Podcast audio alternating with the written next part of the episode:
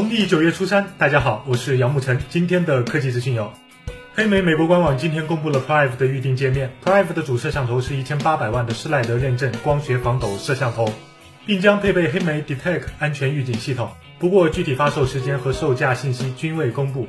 据称 ，PRIVE 也会推出国行版，售价4000左右。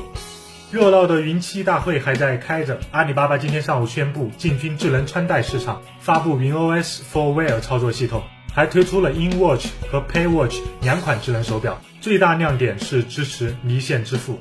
今天新版 iOS 平台的支付宝上架了，增加了生活圈和聊天、阅后即焚等功能。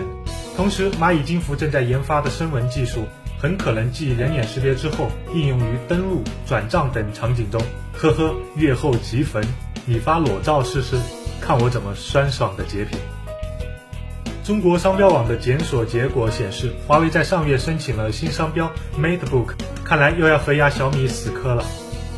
10月27日，华为荣耀将在 VIZUI 的老家成都发布畅玩 5X。 不敢玩过界的千元机不是真旗舰的标语，估计是指配置、功能各方面都很齐全。27号，我杨日天将驻守成都，为大家带来畅玩 5X 的发布会概况和上手视频。当天VIZUI还会派出2名编辑赶赴北京，为大家带来乐视手机2的最新视频，敬请期待。